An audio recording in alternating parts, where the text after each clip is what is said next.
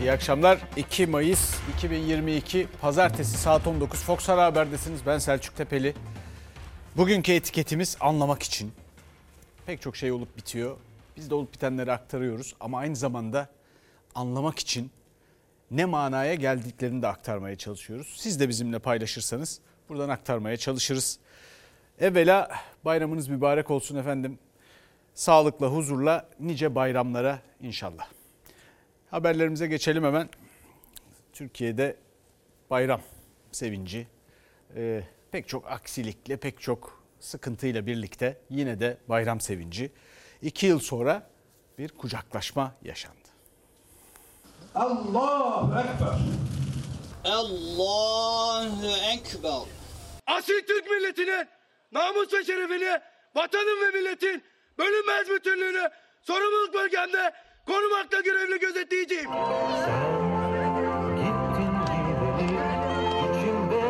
Bayram namazı kılındı, bayram sofraları kuruldu. Şehitlikler, mezarlıklar doldu taştı. Mehmetçikler hasret kaldıkları aileleriyle buluşturuldu. Koronavirüs gölgesinde kalan bayramlar iki yıl aradan sonra ilk kez yan yana mesafesiz kutlandı. Murat ailenle bayramlaştın mı? Henüz değil komutanım. Baba bayram mübarek olsun. Cumhurbaşkanı Erdoğan İstanbul'da Çamlıca Camii'nde cemaatle namaz kıldı. Çıkışta gazetecilerle bayramlaştı. Bayramınız mübarek olsun. Efendim bayram hatırası fotoğraf çektirsek. Olur olur. Önce şu ikramları bir alın bakalım. Bir dakika ya gel bakalım. Düşmeden alın abi. CHP lideri sosyal medyadan kutladı Ramazan bayramını. Ailemizin iki yeni üyesi diyerek torunlarını da tanıştırdı. Bayramınız mübarek olsun. İyi Parti Genel Başkanı Meral Akşener ise bayram sofrası kurdu. Ankaralıları davet etti. bu bayram sofrasına oturmuş neşeyle hakça o yiyecekleri paylaşan bir Türkiye'ye az kaldı. Milli Savunma Bakanı Hulusi Akar ve beraberindeki komuta kademesi bayram namazını Şanlıurfa'da kıldı. Ardından Pençe Kilit Operasyonu'nu yöneten komutanlarla video konferansla görüştü. İçişleri Bakanı Süleyman Soylu da sınır bölgesindeydi. İran sınırındaki Zirvin tepe üstünde askerlerle bayram namazı kıldı. Telefonun ucundaysa İstanbul'daki Cumhurbaşkanı Erdoğan vardı. Daha nice bayramlara Rabbim bizleri kavuştursun diyorum. Sizleri Allah'a emanet ediyorum. Şehitliklerde ise bayram buruktu. Aileler kaybettikleri evlatlarını ziyaret için bayramın ilk günü erkenden şehitliğe koştu. Çok buruk. Çok üzüntülü yavrum. Askere gitti. Bestel Deresi'nde şehit düştü. 20 günlük askerdi. 3 günlük nişanlıydı. Nişanlısı duruyor. Sedat'ın yüzüğü nişanlısının boğazında. Biz sofraya iki kişiyiz, üç tabak koyuyoruz. Biri o belki gelir diye ama nerede geldi gelmez. Efendim siyasette de bir bayram hali vardı. Şimdi bakalım siyasetteki bayram haline. Çok az kaldı. Cenab-ı Hak gelecek yıl bu bayram sofrasını Türkiye'nin her bir evinde kurmayı bize nasip etsin inşallah. Bayramın ilk sabahı Ankara'da kurduğu 3000 kişilik bayram sofrasından Türkiye'ye iktidar mesajı verdi İYİ Parti lideri Meral Akşener. Bayram sofrasından İlker Karagöz'de Çalar Saat'e de konuk oldu. Hayalindeki Türkiye masasını tarif etti. Bu masada herkes var. Üniversite öğrencisi kulağı küpeli bir oğlum var. Bak İrem var. Hep hayalimde olan saçı mavi boyalı. Başörtülü, kasketli bir şehit yakını var. Bir de EYT'li var. Akşener siyasete mola verdi. Yanında eşi, oğlu, gelini, torunuyla Ankara'da karşıladı bayramı. Ama diğer liderler onun kadar uzak kalmadı polemikten. MHP lideri Devlet Bahçeli ve Kılıçdaroğlu Gezi davası kararları ve mahkemelere yönelik Kılıçdaroğlu'nun Nazi mahkemeleri benzetmesi üzerinden karşı karşıya geldi. Kurgulanmış mahkemelerden adalet çıkmaz. Kemal Kılıçdaroğlu Bey'in son dönemlerdeki konuşmaları Cumhuriyet Halk Partisi'nin genel başkanına yakışmamaktadır. Gezi olayları dolayısıyla kurulan mahkemenin Almanya'daki Nazi mahkemelerinden bir farkı yok. Orada da insanlar nasıl mahkum edildiyse benzer olaylar burada da oldu. Eğer Nazi mahkemelerini incelemek istiyorsa Almanya'da özel dostları vardır. O dostlarından gerekli bilgileri alabilirler. Sayın Kılıçdaroğlu'nun Türkiye'nin iç işlerine müdahaleye cüret eden Almanya'ya hiçbir söz söylemeyip de Türk yargısının Nazi mahkemelerine benzetmesi bir akıl tutulması olsa gerektir. Nazi mahkemeleri tartışmasına Adalet Bakanı Bekir Bozdağ da Türk yargısına hakaret, saygısızlık diyerek katıldı. Bir başka tartışmada Kılıçdaroğlu'nun kavga edeceğiz sözleri üzerinden çıkmıştı. CHP lideri o kavganın ne olduğunu açıkladı. Vatanı satanlarla kavga edeceğiz. Kavga lafının önüne arkasına taktığı zırvalar asıl niyetini gizlemeye yetmiyor. Seçimi kazanacağız. Kazandıktan sonra adalet için kavga yapacağız. Devleti kinle, öfkeyle değil, adaletle yöneteceğiz. Kim ne derse dersin, ne tahrik yaparsa yapsın asla öfkeye, dışlamaya, ötekileştirmeye dayalı iklime teslim olmayın. Muhalefet hem seçim hem seçim sonrasına hesaplar yaparken altılı masada Cumhur İttifakı'nın gündeminden hiç düşmüyor. Bahçeli bu kez de Yeşilçam göndermeli verdi mesajını. Altılı Masa bir hikaye. Siyah beyaz Türk filmleri çok daha anlamlı sonuçlar veriyordu. Altılı Masa'dan öyle bir sonuç alınacağı inanmıyorum. Altılı masa dağıldı dağılacak algısı yaratmaya çalışıyor. Oysa hiçbir sorun yok. Halk güven duyuyor. Her bir vatandaş kendini nasıl tanımlarsa tanımlasın, altılı masada kendisini temsil edecek bir aktör görüyor. Sorunlar büyük. Hepsinin farkındayız. Sorunların hepsini aşarız. İyi Parti kurulmasaydı İstanbul, Ankara gibi büyük şehirlerimiz bugün kimler tarafından nasıl yönetiliyor olacaktı? Liderler bayramda da siyasetten uzak kalmadılar. Hesaplar, taktikler sandığı ayarlı. Siyasette bunlar olurken Ramazan ayının son iftarında ülkede, Türkiye'de tam da 1 Mayıs'ın öncesinde 1 Mayıs'ın bizzat kendisinde, öncesinde de değil. Çalışma hayatında işte emekliler, dar gelirliler maaşlarına düzeltme, katkı, bir zam, bir şey beklediler. Cumhurbaşkanı Erdoğan'dan açıklamalarda olacağını düşündüler fakat öyle bir şey olmadı. Cumhurbaşkanı Erdoğan ne dedi? Ülkemizde bir şükürsüzlük, tatminsizlik bir bölümünde bazı kimselerde şükürsüzlük, tatminsizlik, karamsarlık aldı başını gidiyor. Önce elimizdekilere şükredeceğiz dedi. Hayat pahalılığının alım gücünü bir parça düşürdüğünü söyledi. Bütün bunlar elbette tartışmalara yol açtı. Şimdi bakalım bazı kesimlerde bir şükürsüzlük, bir tatminsizlik neymiş? Maalesef ülkemizde bazı kesimlerde bir şükürsüzlük, bir tatminsizlik, bir karamsarlık hali aldı başını gidiyor. Devletin kaynaklarını yandaşlara peşkeş çekeceksiniz. Sonra vatandaşa şükret diyeceksiniz. Sayın Cumhurbaşkanı, emekliler neye, kime şükretsin? 2500 lira aldıkları emekli maaşıyla ev kiralarını mı ödesinler? Bayramda şeker alamadılar, buna mı şükretsinler? İşçiler karşısında milyonlarca emeklinin gözü kulağı da Cumhurbaşkanı'nın tersane işçileriyle yaptığı iftardaki açıklamalardaydı ama Erdoğan'dan müjde yerine halinize şükredin nasihati geldi. Şükürsüzlük, tatminsizlik suçlamasına muhalefetten tepki gecikmedi. Mantıklı bir gerekçe bulamayınca milletimizin dini duygularını sömürmeye çalışmaktan başka bir yöntem kalmadı ellerinde. Önce elimizdekilere şükredeceğiz. Sonra daha iyisi, daha ilerisi için çalışacağız. Milletin şükredecek hali mi kaldı? Elektrik parasını ödeyemiyor. Doğalgaz faturasını ödeyemiyor. Mazot alıp sokağa çıkamıyor. Evine ekmek götüremiyor. Sayın Cumhurbaşkanım sen şükretmemizi söylüyorsun. İstersen şükretmeye önce saraydan başlayalım. Erdoğan küresel krizler ve savaşlara dikkat çektiği sırada kurdu tepki çeken cümleleri. Türkiye'nin huzur ve refahına şükretti. Ardından da şükürsüzlük çıkışı geldi. Cumhurbaşkanı eline mikrofonu aldığında müjdeyi bekledi. Zannetti ki emekliler bayram ikramiyeleri asgari ücret kadar olacak. Her zaman olduğu gibi hüsrana uğradılar. Hayat pahalılığı sebebiyle alım gücümüz bir parça düşmüş olabilir. Ama 30 milyon vatandaşımıza çalışacak iş, her ay evine girecek düzenli gelir sağladıktan sonra bu kayıpların hepsini de kısa sürede telafi ederiz. İşçi perişan, memur perişan, emekli perişan. Onlara şükredin diyorsunuz. milyarlarca dolarlık kaynağı da yandaşlara aktarıyorsunuz. Keşke biraz da siz şükretseniz, biraz da sizin yandaşlarınız şükretmeyi bilse. Hayat pahalılığını kabul edip alım gücünün bir parça da olsa düşmüş olabileceğini söyledi Cumhurbaşkanı.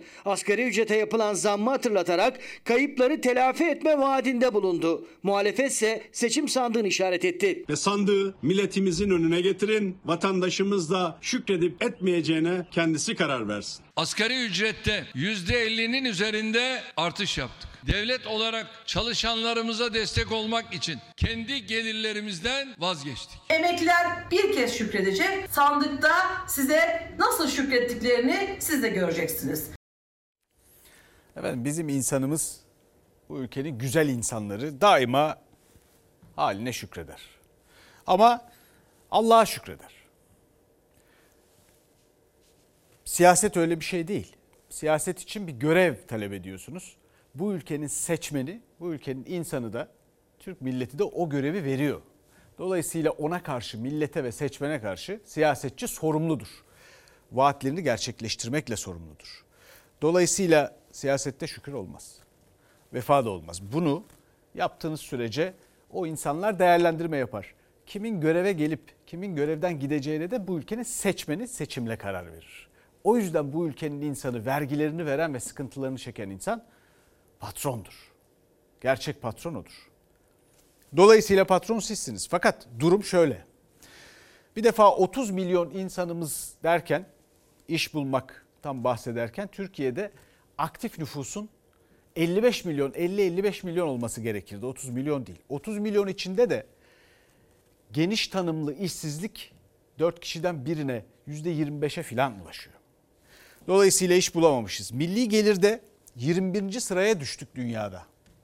21. sıra ne demek? 1980'de, 81'de, 82'de bile bu ülke 21. sırada değildi. Şu anda 21. sırada ve bizi kimler geçmiş?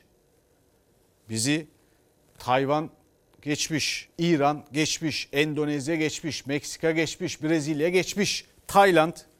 Tayvan galiba sınırda. Tayland arkadan geliyor, yaklaşıyor. O da geçecek. Polonya geçecek yakında. Böyle bir tabloyu biz görmedik. Bu arada da mesela Güney Kore milli gelir bakımından, ekonomisinin büyüklüğü bakımından 1987'de Türkiye'nin gerisinde. Şu anda dünyanın en büyük ilk 10 ekonomisinden bir tanesi. Mesela Güney Kore ile kıyasladığımızda bu ülkenin insanları hak ettiği halde siyasetin kötü performansı yüzünden bu haldeyken elbette eleştirecekler. Şükür başka bir şey. Bizim insanımız daima şükreder. Bu arada enflasyon ki hayat pahalılığı siz dışarıda zaten hissediyorsunuz. Bunu açıklamaya gerek yok. Bizim Merkez Bankamızın rezervi swap hariç yani emaneten başkasından alıp koyduğumuz para hariç eksi 42,5 milyar dolarda. Yani gizli faizler rekor kırıyor. %8,5 dolar faiziyle Türkiye borçlanıyor. Kur korumalı mevduat denen şeye rekor faiz veriliyor. Bu arada sanki faizi düşürüyormuşuz gibi görünüyoruz. Kamu borcu milli gelire oranı %60'ı bulmuş. Üstelik bu çok kısa vadeli. Dünya ile kıyasladığımız zaman. Çünkü Türkiye'nin güveni kredi bakımından, faizler bakımından o da rekor seviyelere kadar düşmüş durumda. Yani bırakalım bunları UEFA'da bile 20. sıradayız. Takımlarımızı artık futbol takımlarımızı Avrupa kupalarına gönderemez hale geldik. Bunu da görmedik biz 40-50 yıldır. Öncesinden de çok hatırlamıyorum. Görmedik bunu da. UEFA'da bile her şey her yerde kendini gösteriyor bu. Bu durum. Peki nasıl olacak yani şimdi? Bir parçacık gelir kaybı mı var bu ülkenin? Üçte birini, dörtte birini ortalama kaybetti bu ülkenin insanı. Peki bir şeye bakalım. Haritaya bakalım. Gelir eşitsizliğinde ne durumdayız? Orada da dünyanın en alt sıralarındayız. Gelir eşitsizliği konusunda en kötü ülkelerden biriyiz performans bakımından. Bakın Türkiye burada. Şurası görüyorsunuz koyu kırmızı. Yani gelir adaletsizliği, gelir eşitsizliğinde en kötü en kötü durumdaki ülkelerden biriyiz. Bu ülkenin en çok kazanan yüzde onu en aşağıdaki %50'den 23 kat fazla para kazanıyor. Bunu hak ediyor mu? Hayır. Böyle kur korumalılarla şunla bunla paradan para kazanarak faizle yapıyor bunu. Ve onların faiz açlığını, talebini gidermek için sözde faizler düşüyormuş gibi yapılıyor ama fakirden alınıp çalışandan alınıp zengine veriliyor. Peki bakalım bir parçacık. Bir parçacıktaki durum neymiş? Bunu neye dayanarak Cumhurbaşkanı Erdoğan söylüyormuş? Hayat pahalılığı sebebiyle alım gücümüz bir parça düşmüş olabilir. Bu alım gücündeki düşüşü, o bir parçalık düşüşü ücretliler, ücretli çalışanlar nasıl hissetti? O bir parçanın büyüklüğü ne kadar? O bir parçanın büyüklüğü maaşların yarısı. Yani birazcıkla ifade edilecek bir durum değil, azıcıkla ifade edilecek durum değil, şükredilebilecek bir durum hiç değil. Erdoğan'ın bir parça diyerek net ifade etmediği düşüşü ekonomi uzmanı İbrahim Kahveci rakamlarla açıkladı. Yine devletin rakamlarıyla. Sosyal Güvenlik Kurumu verilerine göre Türkiye'de kayıtlı 16 milyona yakın çalışanın Ocak ve Şubat ayında ortalama bürüt ücreti 7681 liraydı. Vergiler kesildikten sonra eline geçense 6167 lira. Açlık sınırından sadece 840 lira fazla. Buna asgari ücretli dahil, mühendis dahil, bilgisayarcı dahil, doktor dahil, pilot dahil. Bunların toplamının ortalama ücreti 418 dolar. Bu kadar ucuz işçilik dünyanın hiçbir yerinde yok. Bu ücret düzeyi bir dönemler bin doların üzerindeydi. Yönetenlerin sarayları, katları, uçakları, otelleri, şunları, bunları her şeyi var. E bunlar tabii şükredin der. Yani bu kadar fakirlik içerisinde bu kadar vergi toplamak da büyük başarı. TÜİK Nisan ayı enflasyonunu 5 Mayıs'ta açıklayacak ama İTO'nun açıkladığı Nisan ayı verilerine göre bir yılda fiyatlardaki artış %80'e dayandı. Gıda fiyatlarındaki artışsa daha fazla. Oysa geçen yılın ilk iki ayına kıyasla bu yıl ortalama bürüt ücret sadece %41,2 oranında arttı. Yani ücretindeki artışın neredeyse iki katı kadar fiyat artışlarıyla karşı karşıya kaldı halk. Her şeye zam geliyor. Yani ama işçiye zam gelmiyor. Enflasyona göre kazanmak istiyoruz şu an. Ee, daha çok yoksullaştık, fakirleştik. Ekmek parası bulamıyoruz. 1 Mayıs'ta da bunun için sokağa çıkarak sesini duyurmaya çalıştı işçi ve emekçi. %60'ı aşan enflasyonun altında ezilen maaşıyla ve Erdoğan'ın deyimiyle bir parça düşen alım gücüyle geçinmeye çalışırken aslında imkansızı başarmaya çalışıyor. Bu düzen böyle gitmez yani.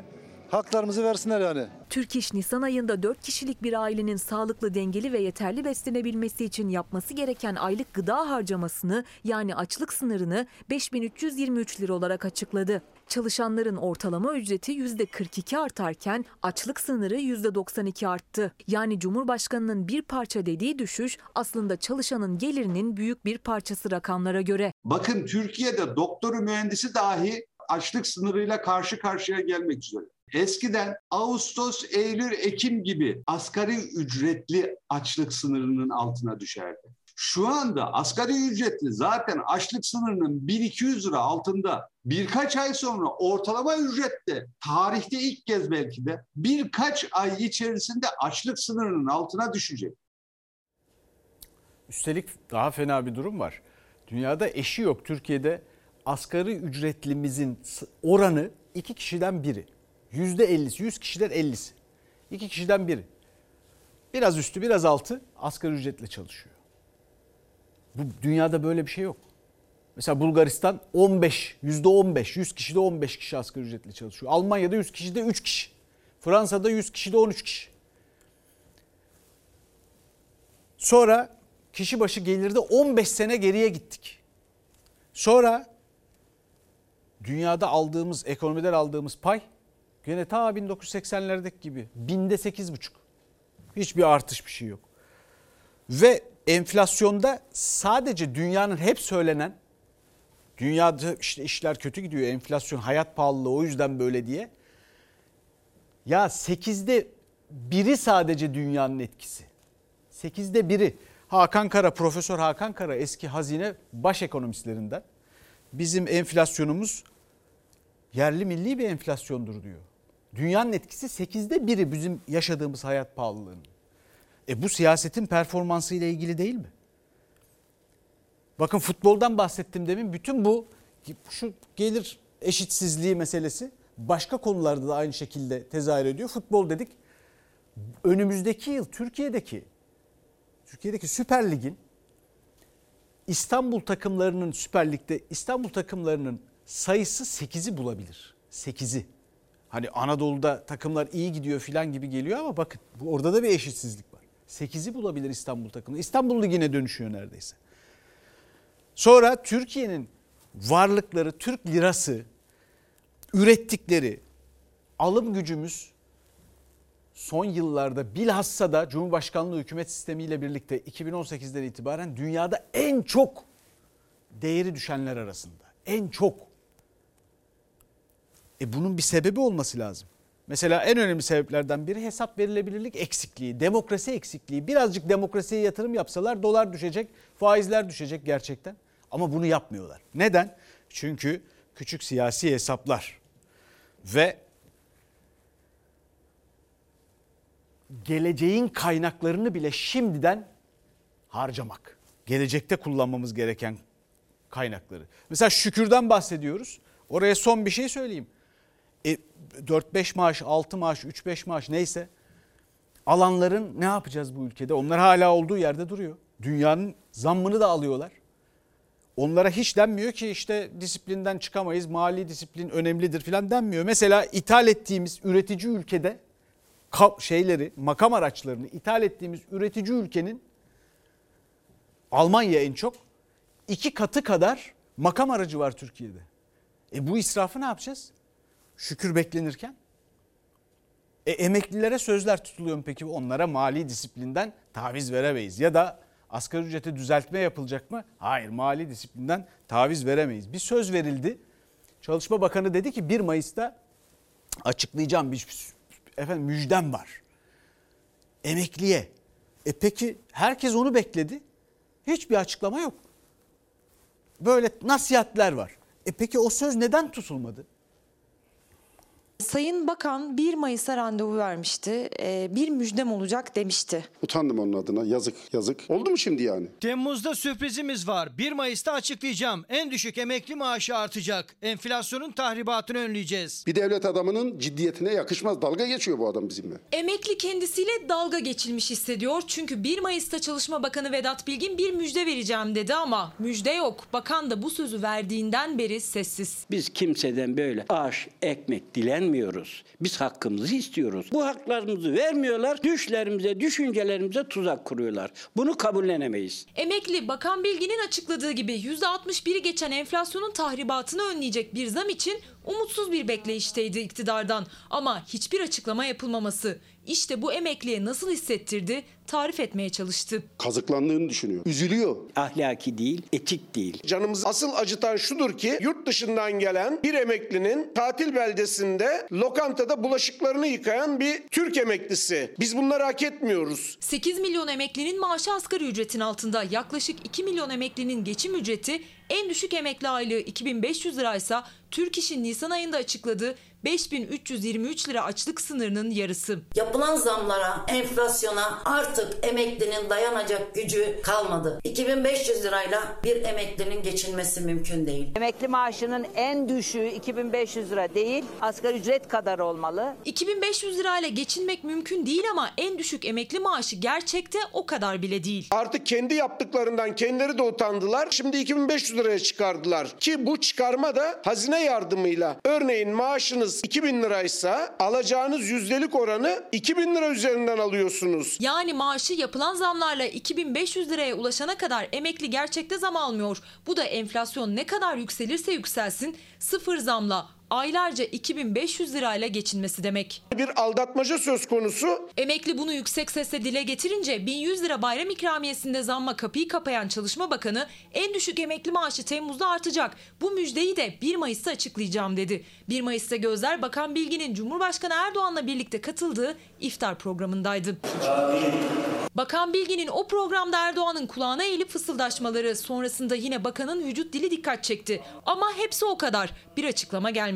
Emekliye yine açlık, sefalet ve şükürcülük çıktı. Müjdeyi Cumhurbaşkanı Erdoğan mı açıklayacak? O yüzden mi bakan tüm gün suskundu derken Cumhurbaşkanı Erdoğan'dan şükürsüzlük çıkışı geldi. Emeklinin bu sözlere cevabı gecikmedi. Emeklinin, dulun, yetimin, engellinin maaşını yükseltir. Geçim indeksine göre ayarlar. Ona göre de ben şükrederim. Ya yokluğa şükredilir mi ya? Ben seçmenim kardeşim sen bana muhtaçsın.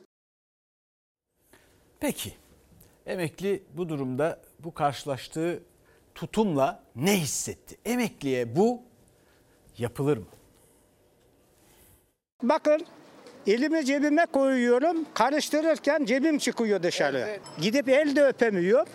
Şeker bile yiyemedim. Yani korkunç bir şey.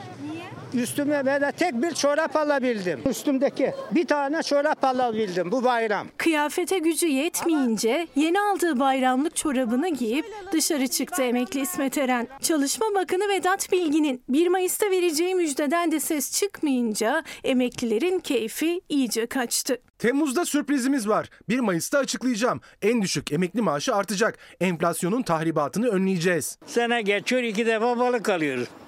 Bir defa karpuz alıyorum. Ee, Elma, armut, meyve de yok. Hatta ayda bir iki defa birkaç kilo değil işte yarım kilo falan. Şimdi oğlum diyor tavuk 60 lira menü diyor mesela. Aman diyorum şaşırıyoruz. Bir bayramda şöyle güzel ana ol bir yemek yiyeceksiniz. E, yiyemedik işte. Yiyeceğiz inşallah. Bir tatlı yapamıyoruz. Yani sütlü tatlılar. En uygunu o. Eski bayramlar kalmadı. Bereket kalmadı. Eskiden bayramlarda annem güzel bir yağını, yağını yapardı. Emekli misiniz efendim? Emekliyim, öğretmen emeklisiyim. Simit yiyorsun. Düşündüm yemek yiyemem ama ay sonunu nasıl getireceğiz?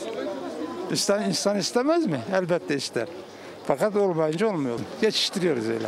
Öğünler gibi hayallerini de geçiştiriyor artık emekli. Emekli sınıf öğretmeni Muharrem Zamur'un gücü. Bir bayram günü restoranda oturup yemek yemeye yetmeyince açlığa çare yine simitte arandı. Ocak ayında en düşük emekli maaşı 1500 liradan 2500 liraya çıktı ama milyonlarca emekli yine bir bayrama daha asgari ücretin altında aldığı maaşla girdi. Ne kadar bir simit? 3,5 lira. Fiyatları kıyaslarsan maaşa göre çok fazla.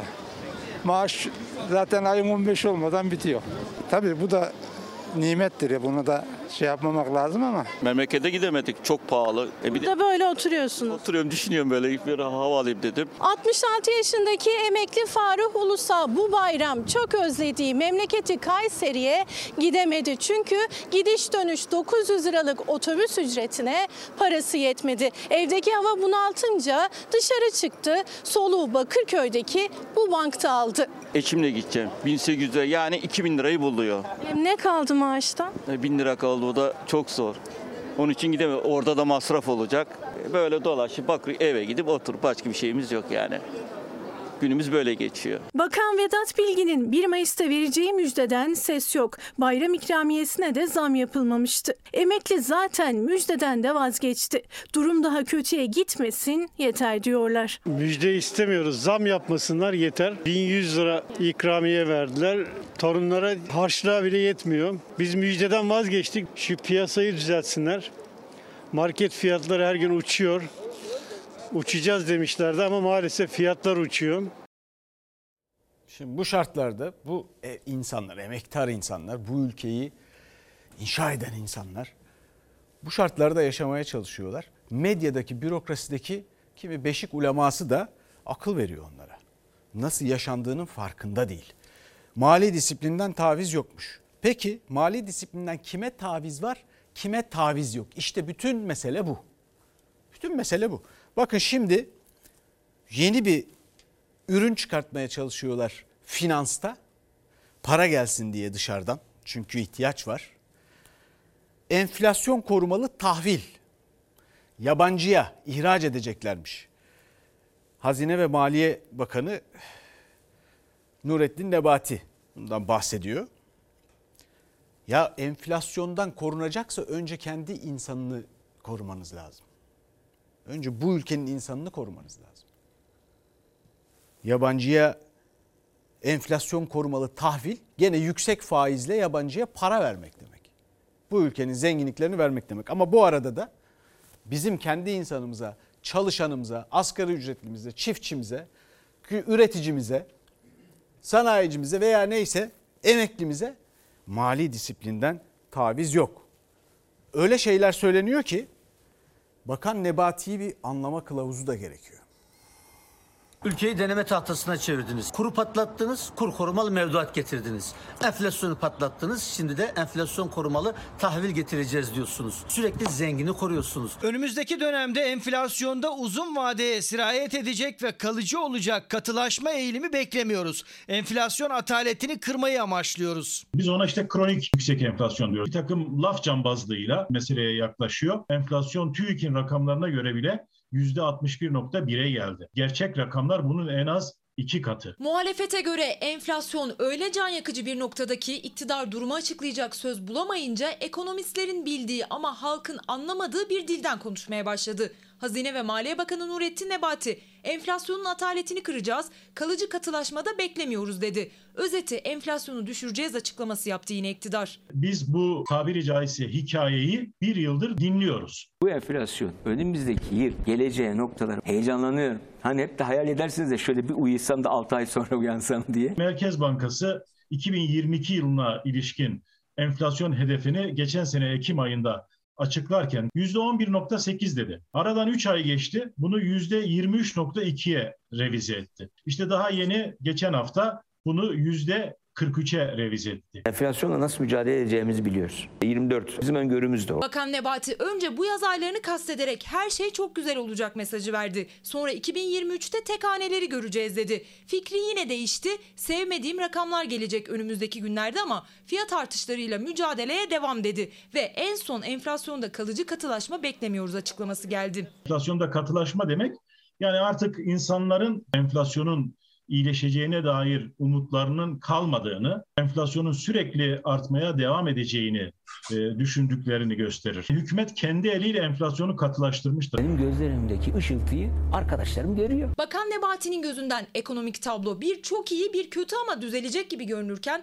enflasyon düzenli olarak arttı %61'e dayandı. Önümüzdeki kısa dönemde ilk olarak aylık enflasyonların normalleşmesini bekliyoruz. Enflasyon korumalı tahvilin tasarım çalışmaları tamamlandı. Nebati yine enflasyonda iyiye gideceğiz dedi ama kur korumalı mevduata benzer bir sistem enflasyon korumalı tahvil çalışması da tamamlandı dedi. Bakan Nebati enflasyonda katılaşma beklemiyoruz demiş. Sizin ortaya koyduğunuz enflasyon korumalı tahvil enflasyonu düşüremeyeceğinizin açık itirafıdır. Tam bir yama ekonomisi. Yama tutmuyor. Bu araba da doğru düzgün gitmiyor. Bir an önce şoförü değiştirmek lazım geldiği ortada. Şimdi bakalım anlama kılavuzumuzdan hareket edelim biraz şimdi. Yani bir kere ortada açıklanıp analiz edilecek bir model varmış gibi gelmiyor pek çok uzmana. Dolayısıyla üstüne ne denecek bilmiyorum. Yani daha çok lafla konuşmayla yürüyen bir şey bir model bu. Öyle anlaşılıyor ve faizle yüksek faizle onu da gizleyerek. Şimdi bu enflasyon korumalı da öyle bir şey. Yine zengin parasına para katsın diye. Enflasyon ataletini kırmayı amaçlıyoruz diyor bakın. E, atalet sizde enflasyonla bir mücadele göze çarpmıyor. Birkaç market ziyareti ve çekilen fotoğraflar oralarda teftiş filan işte fiyatlar şu bu. Bunun dışında enflasyonda katılaşma eğilimi beklemiyoruz. Betonu döktük ama donmaz diyor bakan. Biz betonu üstünüze döktük ama donmaz diyor. Hava serin diyor. Öyle anlıyoruz oradan. Enflasyonda belirgin bir düşüşün olmasını bekliyoruz. Efendim ne zaman? Kaç vakte kadar? Ekonomi böyle bir şey değil ki. Kaldı ki mesela Merkez Bankası iki şeyle görevlidir. Dünyanın her yerinde öyledir. Bir, fiyat istikrarı yani bu hayat pahalılığını dengelemek ve insanların yarına yatırım yapacak kadar önünü görmesini sağlamak. İkincisi de istihdam yaratmak, iş yaratmak. Merkez Bankası diyor ki tahminlerde %70 bizim enflasyon tahminlerimizi %70 tutması beklenir diyor. %70'i aşkın tutturamıyorlar ama. Öyle bir durum var. Tam tersi oluyor. Peki biz burada enflasyonda belirgin bir düşüşün olmasını bekliyoruz sözünden hangisine güveneceğiz? %70 tutturmamız lazım derken olana mı? %70 tutturamadıklarında son aylarda, son yıllarda hep gördüğümüz bir olay bu. Tutturamadıklarında ona mı yatırım yapacağız? Ona göre mi hesap yapacak insanlar bu ülkede? Ya şimdi öyle bir şey var ki bir takım kelimeler veriliyor. Finansla ilgili kelimeler, fiyakalı kelimeler. Onlar cümle içinde kullanılıyor. Yazılı olarak veriliyor, cümle içinde kullanılıyor gibi duruyor. Ekonomi yönetimi biraz öyle. Mesela nasıl diyeceksiniz? Mesela bizim evde makro ihtiyati politika seti var gibi. Şimdi makro ihtiyati politika setine onu da güçlendirmeliyiz dediler geçenlerde. O da şu demek kredilerde yüzde 45 bir genişleme bir e, e, büyüme oldu. Fakat krediler borç ödememizi sağlayacak bir katma değer yaratacak kişilere değil torpillilere gitti. O işin ipin ucu kaçtı. Aman bunu kontrol altına almamız lazım demek o. Ama öyle diyorlar işte. Makro ihtiyati politika setini güçlendireceğiz. Efendim orada da işte cümle içinde kullanılıyor sonra. Yani bu enflasyonla ilgili pek çok uzman başka şeyler de söylüyor. Biz de anlamaya çalışıyoruz, keramet arıyoruz. Ama ondan sonra tabii pek çok konuda da yardıma muhtaç bir hale geliyoruz. Ee, İstanbul Büyükşehir Belediye Başkanı Ekrem İmamoğlu da en güzel bayram hediyesinden bahsediyor. Geçen ay ödeyemedim. Neyi ödeyemediniz? Ele, yani elektrik çok geldi. Ödeyemiyorsun yani. İki ay ödediğinizde ne oldu? İkinci ay gecikmeli ödedik işte hani. Faiziyle. Tabii ki. Ne, bir buçuğu geçti işte faturaların toplamı. Bir ay ödeyemedi elektrik faturasını asgari ücretli çalışan. Çünkü aylık gelirinin %35'ini sadece faturalara harcıyor. Ya fatura ya gıda ya da kira arasında gidip gelirken günden güne daha da muhtaç hissediyor kendini. Zaten iki kişi olduğumuz için yine böyle hani yemeden kısıyoruz fatura. Muhtaç duruma düştüğünüzü hissediyor musunuz? E, tabii ki. Ya meyve alamıyorsun en kötü şey yani.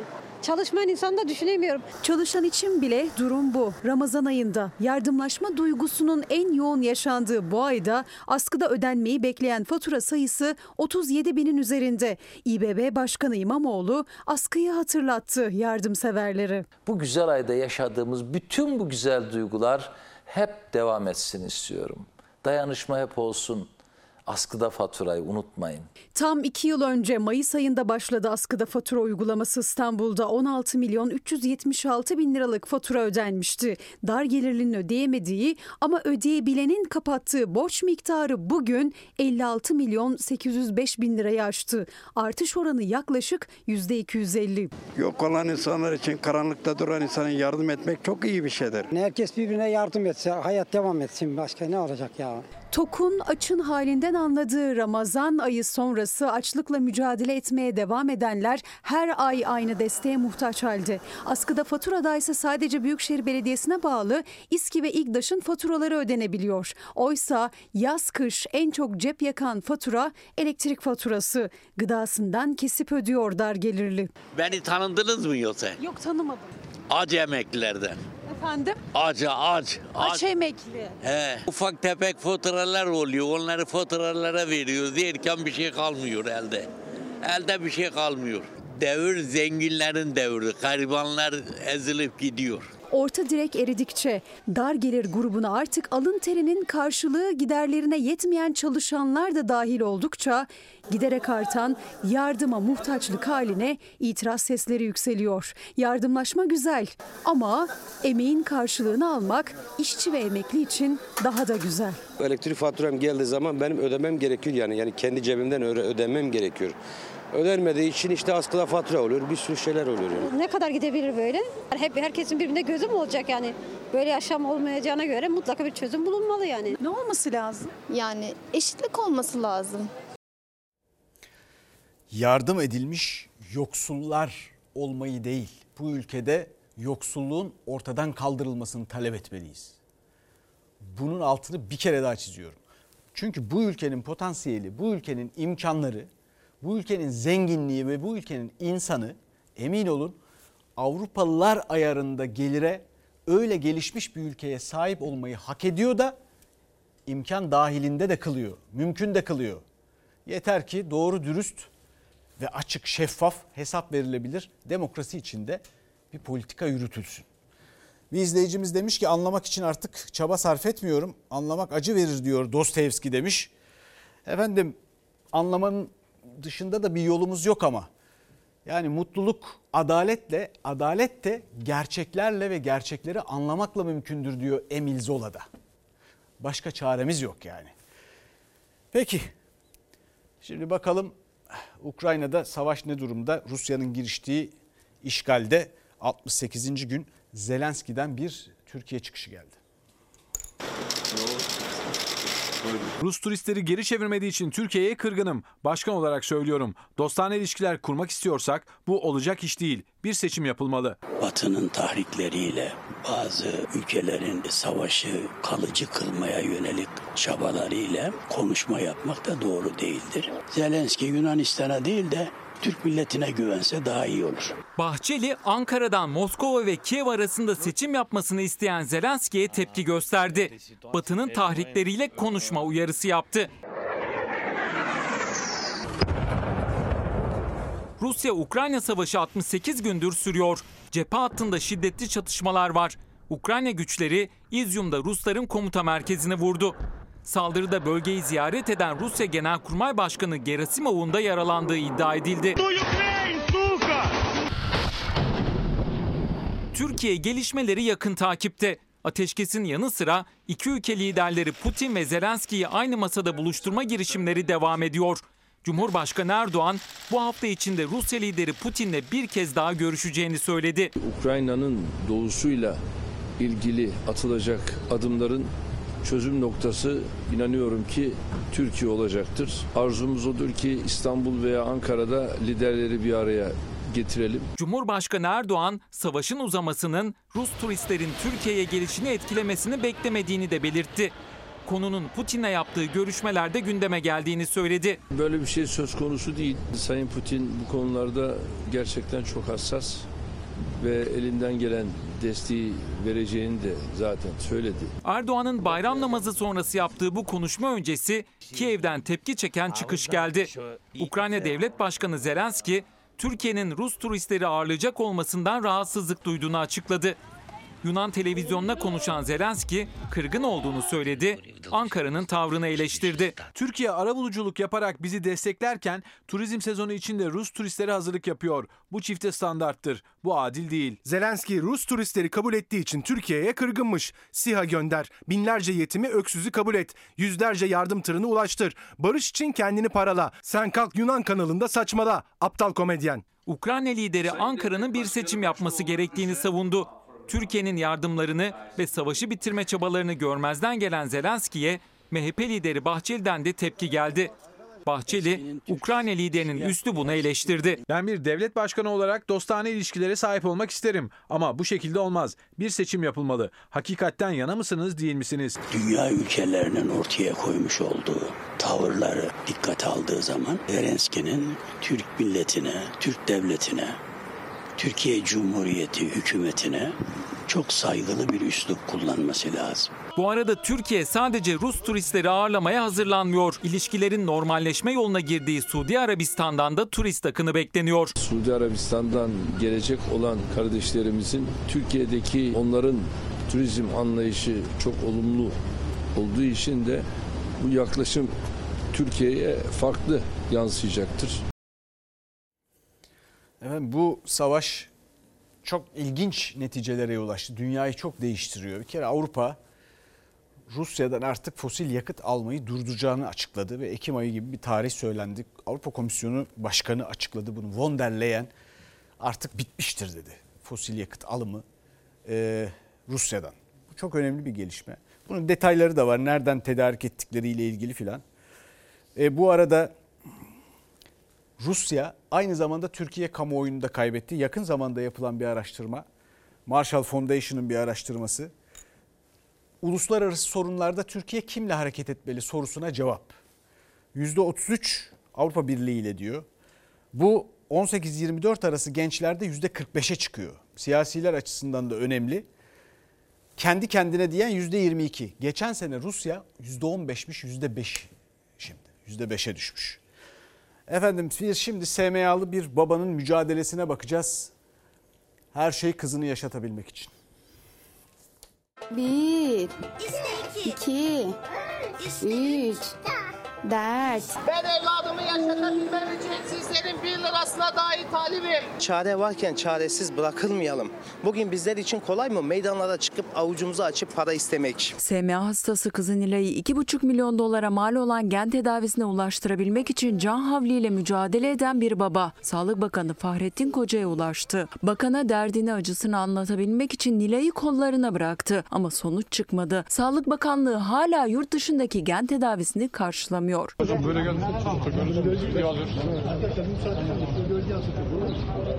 Daha önce de Sağlık Bakanımla görüştüm. Hatta Nilay'ımı Sağlık Bakan Sağlık Bakanımla da götürdüm. Dedim ki Sayın Sağlık Bakanım lütfen Allah rızası için sesimizi duyun. SMA hastası Nilay'ın babası Murat Çalış'a bakan koca Türkiye'deki ilaç yeterli demekle yetindi. Ancak yurt dışındaki gen tedavisine erişip iyileşen çocukları takip ediyor tüm aileler. Hastalığın durduğunu görüyor o yüzden de gen tedavisi için mücadele ediyorlar. Zakeleri kapanıp lahmacun, pizza yiyen, bisiklete binen çocuklarımız var.